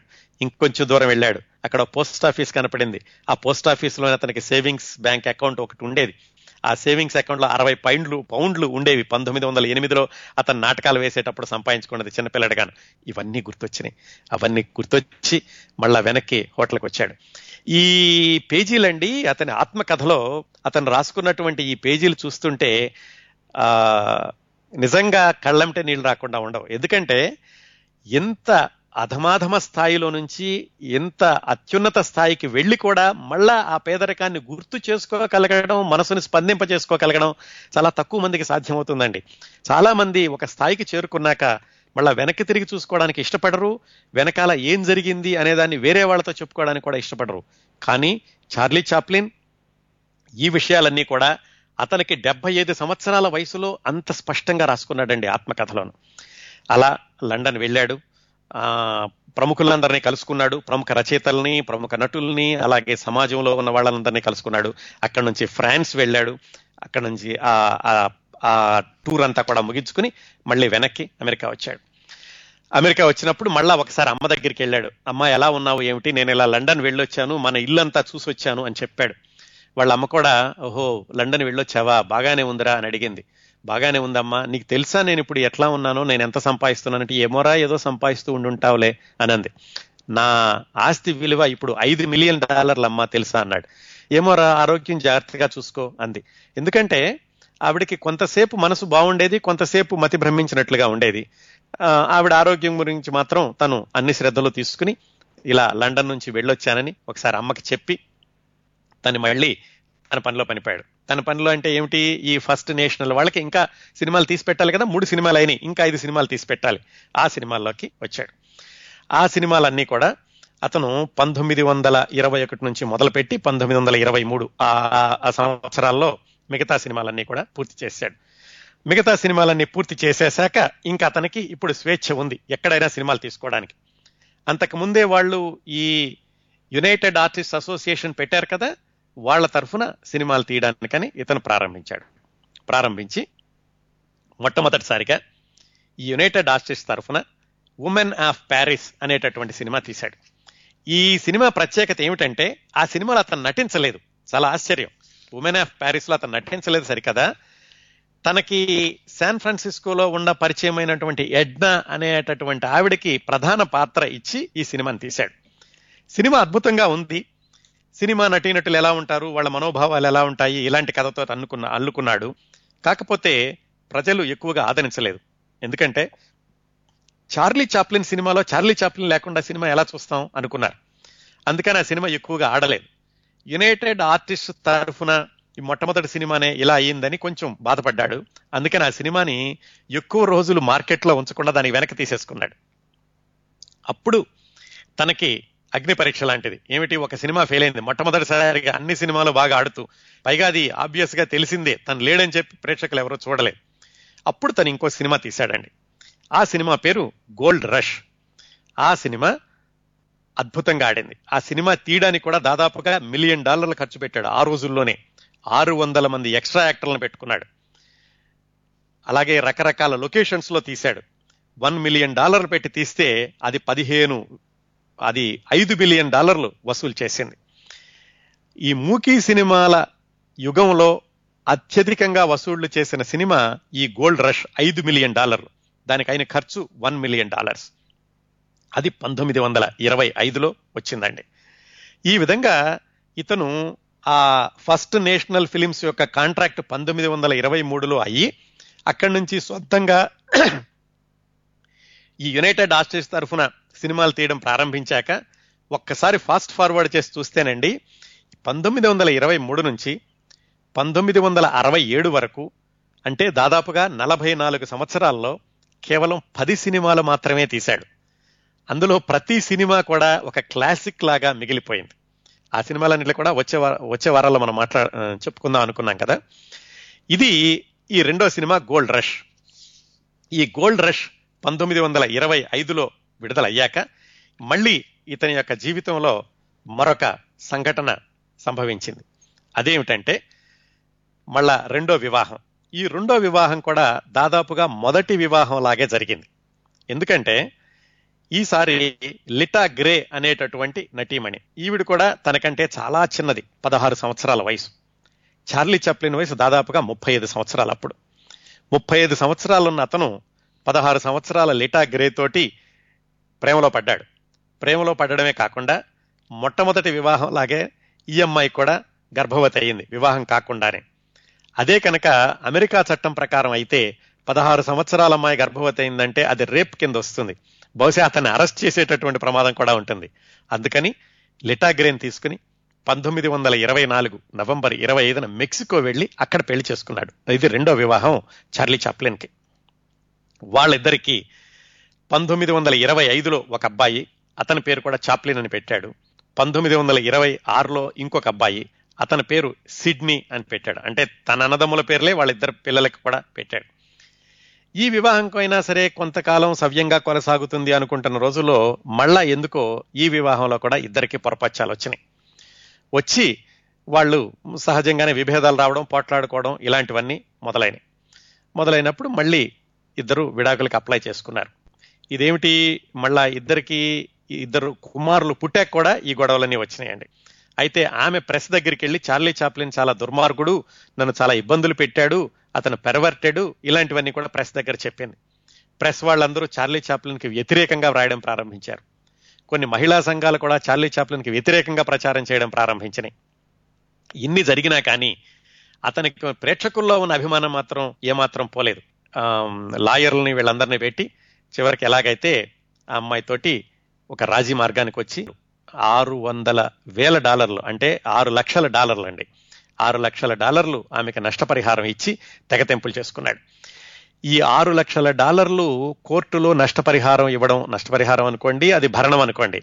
అది ఇవ్వడం అనేది అమెరికన్ కోర్టుల్లో అప్పట్లో ఒక రికార్డ్ అండి ఆరు లక్షల డాలర్లు ఇచ్చి ఇలా వివాహక సంబంధాన్ని తెగొట్టుకున్న వాళ్ళు ఆ రోజుల్లో ఎవరు లేరు. మొట్టమొదటి వాడు మన చార్లీ చాప్లిన్ మాత్రమే. ఆ విధంగా ద్వితీయ వివాహం కూడా భగ్నమైంది ఈ రెండవ వివాహానికి అతను చేసుకున్నటువంటి లిటాగ్రే అనే నటి ఆ తర్వాత ఏవో చిన్న చిన్న సినిమాల్లో వేసింది కానీ ఆ తర్వాత ఆవిడ కూడా ఆల్కహాలిక్ అయిపోయి చిట్ట చివరి రోజుల్లో హాలీవుడ్లోనే ఏదో ఒక షాపులో చిన్న క్లర్కుగా పనిచేసి చనిపోయింది.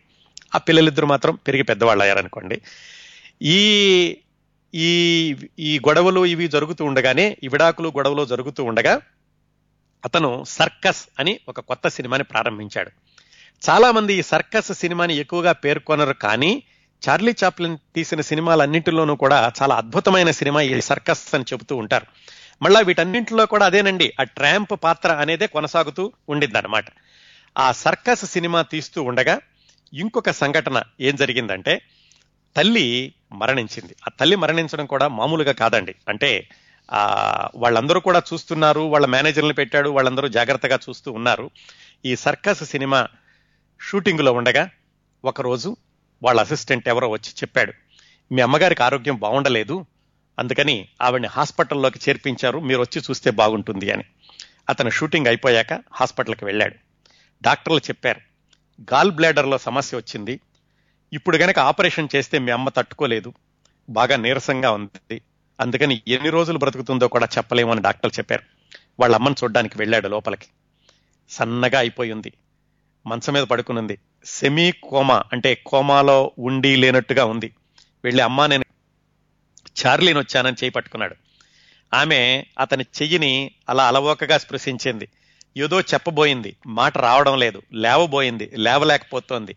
అమ్మా నువ్వు నీ ఆరోగ్యం బాగానే ఉంటుంది. పడుకో అని చెప్పాడు. అలాగా అని విని వినిపించినట్టుగా ఆ మాట మాత్రం అంది. మళ్ళా మంచం మీద పడుకుంది. చాప్లిన్కి చాలా బాధ వేసింది. అమ్మని ఇలాంటి స్థితిలో చూడాల్సి వచ్చిందా అని. ఎప్పటికైనా రావాల్సిన పరిస్థితే కానీ ఇంత తొందరగా వచ్చిందా అనుకున్నాడు. ఆ చేతిని ఒకసారి అమ్మ చేతిని ప్రేమగా నిమిరి బయటకు వచ్చేశాడు. వచ్చేసి మళ్ళా మర్నాడు మామూలుగానే షూటింగ్కి వెళ్ళాడు. మర్నాడు షూటింగ్లో ఉండగా వార్త వచ్చింది. మీ అమ్మ చనిపోయింది అని. ముందే డాక్టర్లు చెప్పారు కాబట్టి ఇతను దానికి సిద్ధమై ఉన్నాడు. తన అసిస్టెంట్ డైరెక్టర్ని తీసుకుని ఈ షూటింగ్ మధ్యలో క్యాన్సిల్ చేసుకుని అమ్మ దగ్గరికి వెళ్ళాడు. అసిస్టెంట్ డైరెక్టర్ హ్యారీ క్రాకర్ అని ఆయన బయట నుంచోమని చెప్పి తన లోపలికి వెళ్ళాడు. లోపల గదిలో వాళ్ళందరినీ బయటికి పంపించేశాడు. ఆ దృశ్యం కూడా చదవాలండి. చార్లీ చాప్లిన్ దాదాపుగా ఒక పేజీ చాలా వివరంగా ఆ దృశ్యాలన్నీ మన కళ్ళకి కనిపించేలాగా రాశాడు. ఆ తల్లి మరణశయ్య మీద మృత్యు మృతదేహాన్ని ఎలా చూశాను అన్న విషయాన్ని. గదంతా చీకటిగా ఉంది. కిటికీకి ఉన్నటువంటి షేడ్స్ సగం మాత్రం ఎత్తున్నాయి. చీకటి వెలుగు సగం సగం ఉంది. వెలుతురు వచ్చి రానట్టుగా ఉంది. అమ్మ మాత్రం మంచం మీద చిన్నగా అయిపోయింది ఎందుకంటే ఎప్పుడో బలహీన పడిపోయింది గాల్ బ్లాడర్ సమస్యతోటి మరింతగా కుంగి కృషించిపోయింది అక్కడ చూసేసరికి మొహం పైకుంది కళ్ళు మూసుకుని ఉన్నాయి కానీ మొహంలో మాత్రం ఇంకా బాధగానే ఉంది. ఇంకా నాకు భవిష్యత్తులో ఎన్ని బాధలు రాబోతున్నాయో అని అనుకుంటుందేమో అన్నట్లుగా అనిపించింది. తల్లి యొక్క మొహాన్ని చూశాక ఎక్కడి లండన్ ఎక్కడ అమెరికా ఏడు వేల మైళ్ళ దూరం ఎక్కడ పుట్టింది ఎన్ని కష్టాలు పడింది చివరికి కొడుకు మల్టై మిలియనీర్ అయ్యాడన్న విషయాన్ని కూడా ఆవిడ గ్రహించలేకపోయింది ఇక్కడికి వచ్చి చివరికి ఇక్కడ చనిపోయింది. ఆ ఆలోచనలే కాకుండా తల్లి ఎన్ని కష్టాలు పడింది ఎన్ని బాధలు పడినా కానీ అన్నయ్యని తన్ని ఎంత జాగ్రత్తగా పెంచింది ఎంత పరువుగా ఉండాలని పెంచింది తన కష్టాలు వీళ్ళకి తెలియకూడదని తను ఎన్ని ఇబ్బందులు పడింది ఇవన్నీ కూడా అతనికి గుర్తొచ్చినాయి. గుర్తొచ్చి ఒక గంట సేపు తల్లి పక్కన కూర్చుని వాళ్ళందరికీ చెప్పి హాస్పిటల్లో వాళ్ళందరికీ బయటకు వచ్చేసాడు ఆ తర్వాత వాళ్ళు అడిగారు మరి తల్లిని దహనం చేద్దామా సమాధి చేద్దామా? అని. తల్లి దేహాన్ని దహనం చేయడం అనేది అతను జీర్ణించుకోలేకపోయాడు. లేదు మా అమ్మని దహనం చేయడానికి వీల్లేదు ఏమైనా సరే సహాయం సమాధి మాత్రమే చేద్దాము అని అక్కడే చాలా ఆ, పెద్ద పెద్ద వాళ్ళందరూ ఉండేటటువంటి సిమెట్రీలో తల్లిని సమాధి చేశారు. సమాధి చేశాక ఆ స- తల్లి సమాధి దగ్గర కూడా అతను మిగతా కార్యక్రమాలని పూర్తి చేసి ఇదంతా రాసేశాక తన ఆత్మకథలో రాసుకున్నాడు.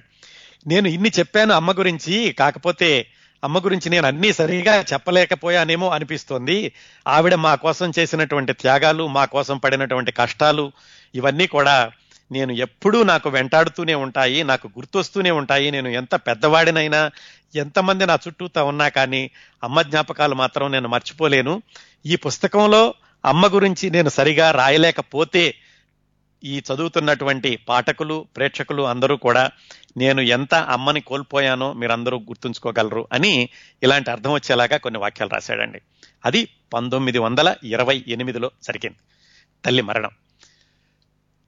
అవండి చార్లీ చాప్లిన్ జీవితంలో జరిగినటువంటి కొన్ని విశేషాలు పంతొమ్మిది వందల పదహారు నుంచి పంతొమ్మిది వందల ఇరవై ఎనిమిది వరకు ఆ పన్నెండు సంవత్సరాల్లో. రెండు వివాహాలు భగ్నం అవ్వడం అతను వన్ పాయింట్ టూ మిలియన్ స్టేజ్కి వెళ్ళడం అలాగే అది అయిపోయాక సొంతంగా కంపెనీ పెట్టుకుని దాని తర్వాత సినిమాలు తీయడం పది సంవత్సరాల తర్వాత లండన్ వెళ్ళి రావడం ఈ విశేషాలన్నీ ఈరోజు మాట్లాడుకున్నాం కదా. వచ్చే వారం కౌముది వీక్లీ ఆడియో మ్యాగజైన్ డెబ్బై ఆరవ సంచికలో చార్లీ చాప్లిన్ జీవిత చరిత్ర ఏడవ భాగంలో కొన్ని ముఖ్య ఘట్టాలను స్పృశిస్తూ వెళ్ళి పంతొమ్మిది వందల నలభై రెండు ఆ రెండో ప్రపంచ యుద్ధం ప్రాంతంలో అతన్ని చుట్టుముట్టినటువంటి వ్యక్తిగత వివాదాలు రాజకీయ వివాదాలు అక్కడి నుంచి ప్రారంభించి అమెరికన్ ప్రెస్ కానీ అమెరికన్ సొసైటీలో కానీ చార్లీ చాప్లిన్కి బయలుదేరినటువంటి వ్యతిరేకత అది ఎందుకు వచ్చింది? ఆ వ్యతిరేకతలో నుంచి అతను లండన్ వెళ్ళడానికి ప్రయాణం ప్రారంభించినప్పుడు మధ్యలోనే అతని వీసాని క్యాన్సిల్ చేయడం ఇలాంటి విషయాలన్నీ వచ్చే వారం చార్లీ చాప్లిన్ జీవిత చరిత్ర ఏడవ భాగంలో మాట్లాడుకుందాం. ఎనిమిదవ భాగంలో అతని చివరి రోజులు స్విట్జర్లాండ్లో ఉండడం అతని మరణం అలాంటి విషయాలన్నీ ఏడవ వారం ఏడవ వారం ఎనిమిదవ వారం మాట్లాడుకుందామండి. అదండి Kaumudi weekly audio magazine platinum jubilee week డెబ్బై ఐదవ సంచికని ఇంతటితో ముగిద్దాం.